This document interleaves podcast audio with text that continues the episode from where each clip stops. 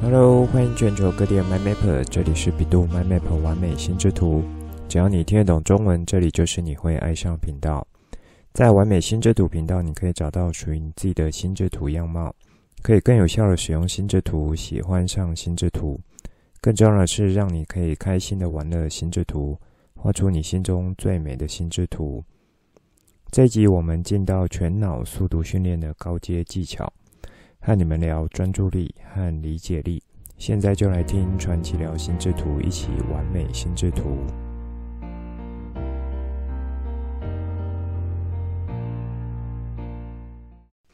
紧接着就要开学了，不知道全球 MyMapper 们。如果目前仍是 K12 这个阶段 MyMapper，或是正好有这个阶段孩子的 MyMapper，有没有一些开学前的焦虑症呢？在我们家两姐妹有一点放假放到不知道开学要到了，然后寒假作业也都还没有完全的写完，那总是拖到最后几天才要赶着完成。其实不要说小孩，我想许多大人，包含我自己。如果是在一段假期或是放松的时间，但是仍然有工作要做或是有作业要做的话，这简直就是一种折磨呢。满长时候都是会压到时间的最后才想要赶紧弄一下。那通常这样子做的时候呢，可能就会发生几种情况：一个是做的品质就没有那么好了。那一个是呢，是最后几天就会把自己，甚至是自己的爸爸妈妈搞得很紧张。那我觉得这算是现在这个时代一个蛮呃避不开的一个议题，因为有许多事情要做，连放假也有许多的事情。我指的是玩乐的事情，所以呢，总觉得放假一下子就过完，玩乐的事情都还没有做得很够。那却还有一堆是属于工作上或是作业相关的事情要等着我们去做，这就会牵扯到另一个叫做时间管理这样子的议题。那早期呢，就是有把时间分割到很细，比如说这个时间分割来做什么，那下一个时间分割来做什么，类似机器人式的生活作息这样子。那我觉得这也是蛮累人的，因为。这样子的方式不尽然会适合所有的人，因为人性，每个人都有他自己相对适合的工作方式。好，这时候如果说有学会心智图法或其他的思考术，其实就可以在许多面向，透过这些思考的工具，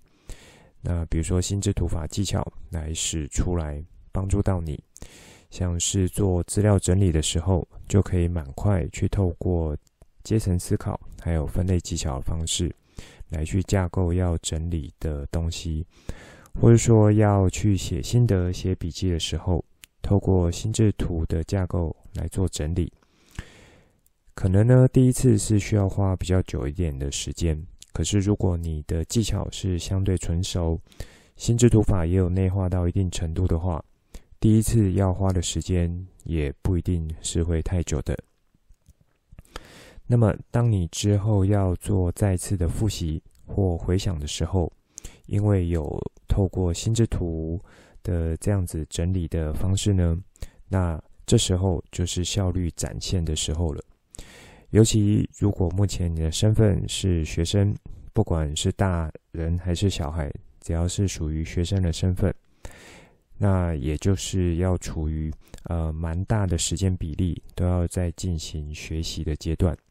这个时候如果有一种有效率的学习方式，从接触新知开始，然后透过速读技巧帮助你快速的截取资料，接着利用心智图去做好笔记整理，让知识进到脑袋，是一种有架构逻辑的方式。接着进行复习的时候，也是可以依照着像遗忘曲线原理这样的角度来去做，那搭配着记忆术的技巧，我想这一连串执行下来，学习的成果就会是很有效率的。好，在上周有和大家聊到，这个寒假我有去上一个心智图的营队，在前几天是结束了第二天课程。整体来说，我觉得现在孩子有越来越聪明，学东西是蛮快的。但同时也有一些我观察到的现象。如果目前你是这个阶段的 MyMapper，或是老师，或是父母，那可以看看我的观察是否正确，有没有和你们接触的孩子有类似的情况。孩子的学习速度蛮快的话，我觉得会是现在这个时代，呃，家长是有提供更多教育资源，让孩子去接触到以往比较少接触，但是呢，对未来能力培养是蛮重要的。所以这个世代父母是蛮愿意去投资在这个部分的，但是另一方面也是拜现代科技所赐，3C 产品或是科技产品的普及，会让孩子在专注力上面的表现是有一些影响的。这个现象，呃，之前在节目中有提到过几次，那在这次我班上的孩子身上呢，也是有看到。孩子在专注力上面没有以往的高，那变成说教学者是需要不断的一直去给予一些提示或是刺激，让孩子去发自内心愿意投入。那我发现在这两天的课程中，呃，可能来上课孩子年纪还算比较小，就是这次是落在三到五年级。那么，当他们如果是可以用色笔去在纸上表现出他们的想法的时候，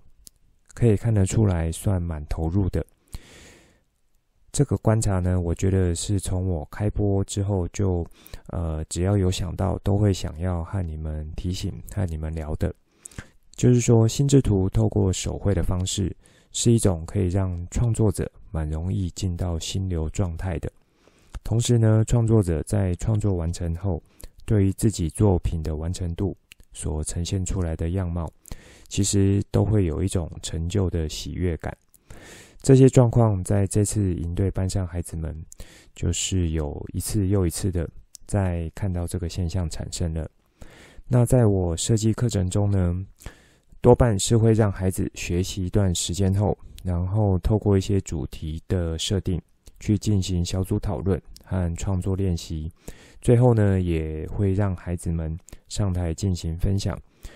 透过这个分享阶段，就可以让他们再一次把他们的想法做一次梳理。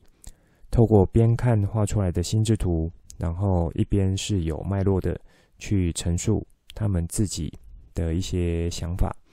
那这个从台下看上去，就是一幅蛮赏心悦目的画面。在上台分享过程中呢，我也是会让台下孩子去练习提问，如何去问出一个好问题，以及呢可以去练习欣赏其他小组的优点，然后让他们去具体说出来说，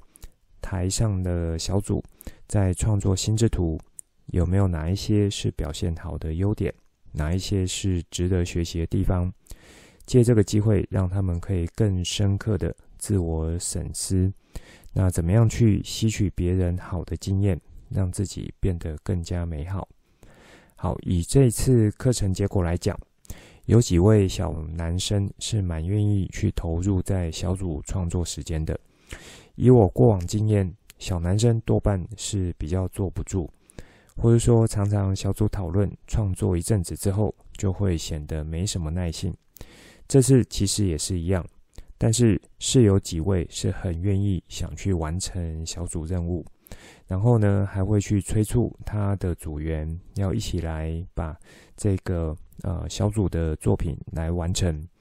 这一点是我看到觉得蛮感动的地的地方。那以小女生来讲，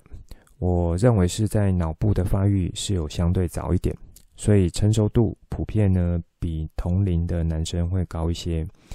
他们呢，就是会蛮愿意去一笔一笔细心的把心智图去刻画出来。那我觉得这些都算不错的，因为男生女生生理的发育时间本来就会有一些差异，而透过心智图的创作呢，尤其是手绘心智图的创作，就可以做到一种梳理思考，然后帮助理清想法，以及让心思去慢慢稳定下来，一项蛮好的学习活动。所以在这边就再次呼吁，MyMapper 们，MyMapper 们呢，可以准时的收听完美心智图频道内容，一起用轻松有效的方式来学习心智图法，也让心智图法可以成为你人生中一个很好的思考工具，持续的帮助到你。那我有把这次上课的花絮。呃，这个脸书 po 文的连接放在节目当中，有兴趣的 MyMapper 就再去参考了。好，这是开头想和大家分享事情。在全脑速读系列呢，到上一集为止，已经和大家聊到了中阶技巧。接着在这集，想和大家聊一下高阶技巧部分。在开始高阶技巧之前，想请 MyMapper 们思考一个问题。就是我们阅读的目的是为了什么？是有什么原因？那想要有当次的阅读，除了说是想要快速的去读完想要看的东西之外，自己想要阅读这本书、这篇文章真正的动机是什么？比如说是因为考试，所以不得不的阅读，还是说是为了兴趣而阅读？还是说是为了追求知识来阅读，或是呢想要去了解新的领域来阅读，很多很多。那在前面的技巧介绍中，算是帮大家做个基础打底的动作，还有对应的技巧使用。进到高阶技巧的篇章呢，我会想带一点是属于修心的角度。什么意思呢？不知道有没有 MyMapper 们有听过一句？满腹禅意的话，呃，禅就是这个呃禅意啊，大家应该听得懂。见山是山，见山不是山，见山又是山。这句话比较细部的展开呢，在这边我们不讨论。有兴趣 My Member 可以去查一下网络的资讯。这边我想套用这句话呢，是想用它一些类似的比喻角度。就是当我们在学习一项技术或功夫的时候，第一个阶段当然是很开心，有新东西可以学，那就像发现新大陆一样，这就算是见山是山。学了一阵子之后呢，觉得好像有学到，但是又好像没有很有效果，到底是怎么回事？有被蒙在一层雾里的感觉，好像又是看不清楚了这样子的感觉。那这就是在第二个阶段，见山不是山。等到后来有了更多的体悟，那经验也好，或是说洞察也好，反而会很清楚知道了说，当初自己要学这项技术或功夫，真正的目的、真正目标在哪里？那以及内心想要追求的是什么，是非常清楚明亮的。到了这时候呢，就可以说是到了见山又是山的阶段了。诶，为什么想要一开始和大家扯一些有一点虚无缥缈的的东西？怎么好像是要进到了聊玄学的频道呢？好，应该说这算是我这几年自己在学习上面的一些心境变化，不管是心智图法或是其他各种学习事物的一些经验。所以我会想要用这样子的经验来和大家做分享。那如果是拉到拉回来到全脑速读的这个呃主题呢，以我目前的阶段来讲，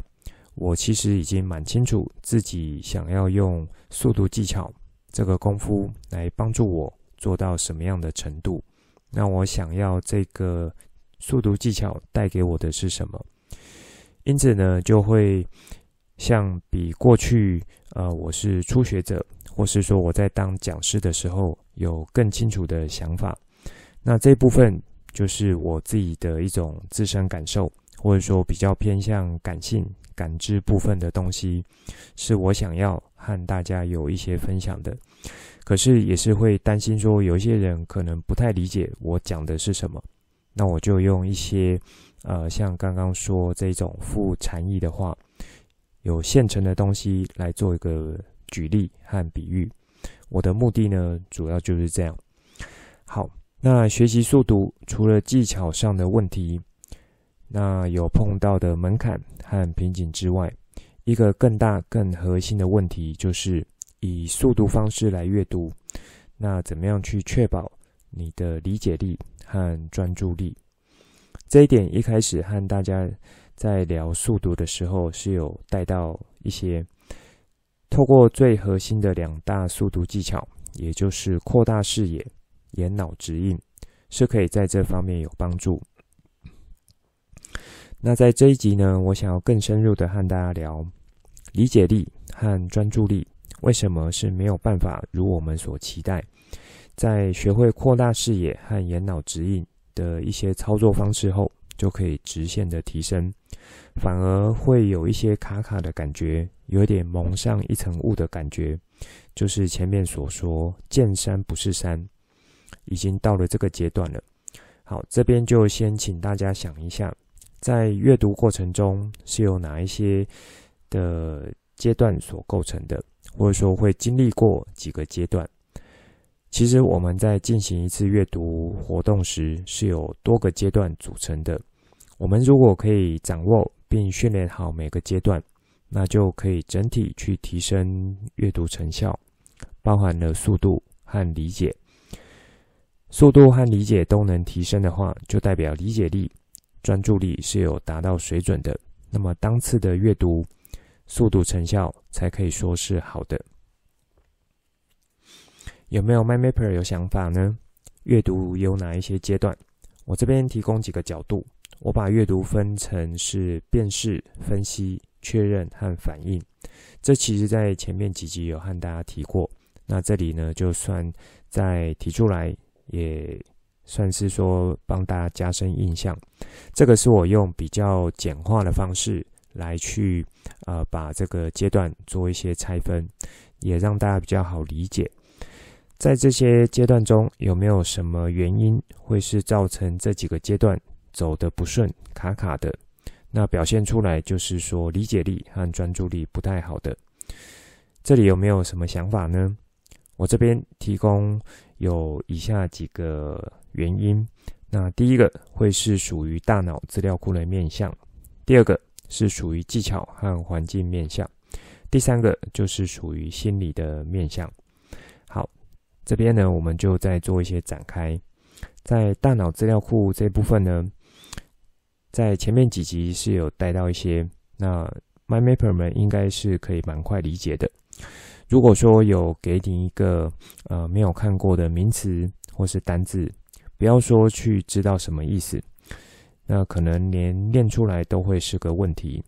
因此，如果说你在看一本书或是文章的时候，书中的名词单字有太多是不认识的，没有学过的，其实大脑是很容易会自动举白旗，那么专注力其实就很难去集中起来的。操作速读呢，有一个原则，就是要让自己阅读是可以保持一个稳定的速度，让眼睛用一个蛮固定的频率跳动接收资讯，大脑呢也可以立即去反应辨识出来。接着就可以往下一个字群去浏览，所以从根本的在名词或是单字上面有所不懂、不认识的话，其实就是会造成速读训练的时候专注力和理解力下降的根本原因。那么属于名词或单字这种很基础的资讯，应该要怎么建立呢？其实没有别的方法，就是要去做基础的阅读，广泛的阅读。增加对于基础知识的理解。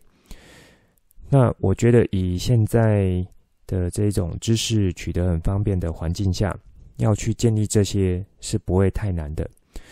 比较麻烦的呢，反而是属于错误讯息这个部分。错误讯息呢，甚至有一些是错误的知识在充斥着。这时候，如果说呃这个能不能去筛选正确？然后是优质的知识内容会变得更重要的一项议题了。在这一点上面，我会有一个建议是，可以从纸本书的角度来进行阅读，而不是单纯只透过一些网络的文章。那那些专业的评论或是专业的网站，我觉得比较没有大问题。比较大问题是有许多从内容农场产生出来的东西。是蛮不切实际的，而如果还没有对这一块有判断和筛选能力的话，我的建议呢，就是回到纸本书的方式来做阅读，因为要出一本书是要透过呃很多关卡的，也就很像过五关斩六将一样，过了这几关呢，才能真正去印刷出书籍。因此，去透过书本的阅读来获取知识，建立大脑的底层资料库内容，是一个蛮推荐的方式。除了名词、单字这些文体呢，是每一个国字看得懂，或者说每个英文单字看得懂，但是凑在一起就是看不懂。尤其是像法条类或是学术性的文章，这时候我觉得要采用的方法就是不是只有一次的阅读了，而是要去分阶段逐步去理解这个领域的，比如说像基础的单字解释，然后再更上阶一点的比较像。呃，字群的概念，那在更上阶点呢，就是这个领域比较更深的概念等等的，用这样的方式来去分阶段操作。好，这算是第一个角度。那第二个呢，就是技巧和环境面向。这边我指的是说，你在一开始如果拿着艰涩文章，却想要说去进行速读训练的话，也就是我在节目中蛮常说的越级打怪。那或是说，当速读有到一个段落，觉得说，诶，这个地方好像是重点，突然呢就放慢一下速度。这几项我觉得都是在技巧面向没有使用很好的地方。前面几集带大家认识几个技巧，其实呢是有一些搭配的情境和环境的，如此你才可以更好的有训练效果，或者说更好的可以去把这项技巧。去呃学得更到位，因为技巧学到了，那么你真正可以发挥出来的效果才是最好的。好，如果说你技巧学到，可是用出来的时候用得不恰当，那这也算是造成阅读时候或者说速读的时候专注力和理解力不佳的原因之一。接下来是在环境不佳的状况。这个我觉得 MindMapper 们应该也是比较好理解的，比如说在没有那么舒适的环境下进行阅读，比如说没有紧呃这个准备相关的指引工具，或是灯光没有调整好，坐的椅子不舒服等等的，那甚至呢是当下自己的身体状况没有那么好，已经忙了一整天累了，其实就无法太专注，这时候却还想要去做一些速度训练。那这其实就是有点去过度强迫自己的身体了。虽然说我们的身体或是大脑可以施加一点压力，让它去做出超出原本能力的事情，可是如果长期这样下去，反而是有不好的影响。再来呢，以现在比较科学化的训练角度而言，包含像身体训练或大脑训练，我们大脑其实也就像身体肌肉一样，是可以透过有效锻炼来提升的。所以，现代的这种训练都是蛮强调说要在相对好的环境下去进行的，如此获得成效才会是好的。因为目标呢是放在要怎么做才会有好的效果，所以就不会是说，诶，我一定要把这个呃油门踩到底，我一定要把这个身体操到最紧，或者说我一定要把这个大脑逼到最紧。才会是最有效的方方式，反而呢是各种参数，不管环境的参数或是自己本身的参数，都调到一个程度，让各方面去协调运作的非常顺畅，这样子整体出来的效果才会是最有效率的。好，这算是第二个技巧和环境面向的部分。第三个呢是心理层面的面向。这边我可以简单再分作是兴趣和动机。如果在阅读的时候没有兴趣或动机，阅读起来会是蛮挫折的，或是蛮折磨的。这样子，你觉得会保有专注力和理解力吗？其实，只要看学生在做阅读的时候，就会发现有一些现象。那现在学校是蛮重视阅读的。学校老师也是有各种方式，先让孩子去有动机来进行阅读，接着让孩子可以把阅读的兴趣培养出来。那慢慢的这样子培养起来之后，就可以让阅读这项行为去进到自动驾驶模式了。缺乏阅读兴趣，应该会是不少人有的问题，尤其像学生，对于那些没有兴趣的科目，真的很难要他们读下去。唯一可以让他们读下去的原因，大概就是像考试成绩这样的动机，或者说外在的一些呃利诱、刺激等等的。但是这种动机其实都不容易维持。动机方面，我觉得最主要的是可以从要怎么样确立这次的阅读真正的目的是什么。这就有扣到前面说，如果自己是可以更清楚。是为了什么要做这次阅读的话，那我觉得动机都不会是太大的问题了。兴趣方面，就是有扣到前面带到的，呃，这个从轻松主题或是熟悉的文章来着手，或是最近自己想要关注的议题来切入也可以。我觉得以现代的出版形态，不管是纸本或是电子形式。或者说属于这种自媒体形态的意见领袖文章，应该都是可以让呃多数人啊，不敢说每个人，但是多数人都可以找到自己想要持续阅读下去、会有感兴趣的主题方向。因为现在这些方向实在是太多元了，那我想应该是呃可以蛮符合到多数人他自己一个感兴趣的方向的。所以从这里开始，就可以当成是培养兴趣的起点。那用这个起点呢，作为筛选书本文章，或是说作为速读训练的一个选书标准。好，那么以上就是这个第三点，在属于心理层面的面向。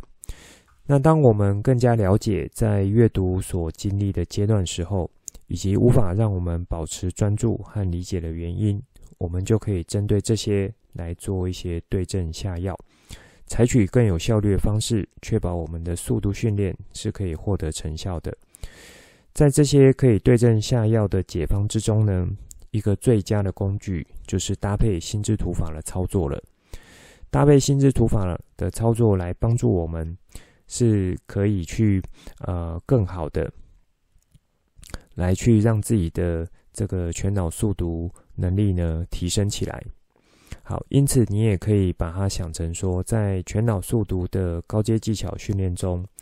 先确立好自己心中真正想要进行的阅读态度或是动机，属于心理层面的面向。那以及呢，接着了解自己在阅读中无法保持专注力或是理解力的原因。当这些都确立好之后，后续。我们就可以透过我们学过的心智图法技巧来加以融合使用了。好，以上就是这一集我想分享给大家的内容。最后帮大家整理一下这一集的重点。一开始和大家闲聊，马上就要开学，不知道有没有谁家的孩子是有开学前的一些症候群？那从这里呢，带到一个时间管理角度。所以，如果你的心智图技巧，蛮纯熟又内化不错的话，在这部分，我想就可以有一些蛮好的解决方式了。接着和大家分享说，在寒假我有带了一班心智图应对学生，我的一些心得和想法。这里呢，就再次强调说，可以进行手绘心智图的训练，让思考、专注力以及进到心流状态这样子的练习更加的纯熟。这一集我想是从呃一个不一样的角度来带大家认识速读这件事情。我是稍微有一点跳开来，想让大家先更加的确认进行阅读的真正目的动机在哪里，或者说要进行速读的真正目的和动机在哪里，以及接下来和大家讨论说我们形成阅读的时候专注力、理解力的一些关键。那不足的原因会是什么？这里呢，就和大家从阅读阶段的角度来切进、切进来，去连接到专注力、理解力不够的原因。我提供三个角度，分别是大脑资料库的面向，还有技巧环境的面向，以及心理层面的面向。各自呢有展开一些内容和大家聊，也有提供一些可以强化的方法。因此这一集可以说是在帮大家聚焦一下导致阅读成效不佳的原因，做更深入一点的探讨。好。那么，如果要做对症下药，一个很好工具呢，就是可以去使用心智图法。我们下周就来继续聊，怎么样好好搭配心智图法方式来进行全脑速读。这一集的内容就先说到这里，之后再跟大家聊更多我对心智图的认识所产生的经验和想法来跟你分享，带你一起重新认识心智图，一起喜欢上心智图。希望你会喜欢今天的节目。本节目是由比度 My Map 完美心智图直播，我是传奇，也可以叫我 Coach。欢迎你听了之后有什么新的想法与角度，可以跟我互动，画出心智图或是留言来跟我分享。节目单中附上官网、脸书还有 LINE 社群资料，以及这一集我想和你分享的心智图作品。欢迎随时透过这些地方来和我做互动。如果你也喜欢这个频道，觉得我分享内容对你有帮助，也觉得对你亲朋好友有帮助，